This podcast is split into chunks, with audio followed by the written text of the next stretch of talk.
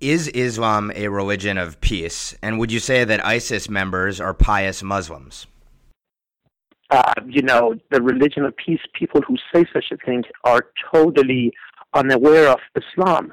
For me, for example, I have studied Islam for about three decades if we read the Quran, if we understand it, if we read the Hadith, if we understand it, if we, for example, study Islamic jurisprudence and the science, how to put everything together and understand the, the whole uh, body of Islamic teaching for 14 centuries, we come to realize that this is a flat lie that if we say Islam is the religion of peace, people who say such a thing are either ignorant or liars. but the thing is, ISIS, for example, if we look at what ISIS have has done so far, if we look at the actions like crucifixion, beheading infidels, stoning uh, adulterers, or whatever, if we just look at the actions, all those things are facts of Islam and Sharia. They are not making up something even about burning, but that, that's what Muhammad did and about uh, against against a Jew. If we go to uh, Siratul Nabi or the Life of Muhammad book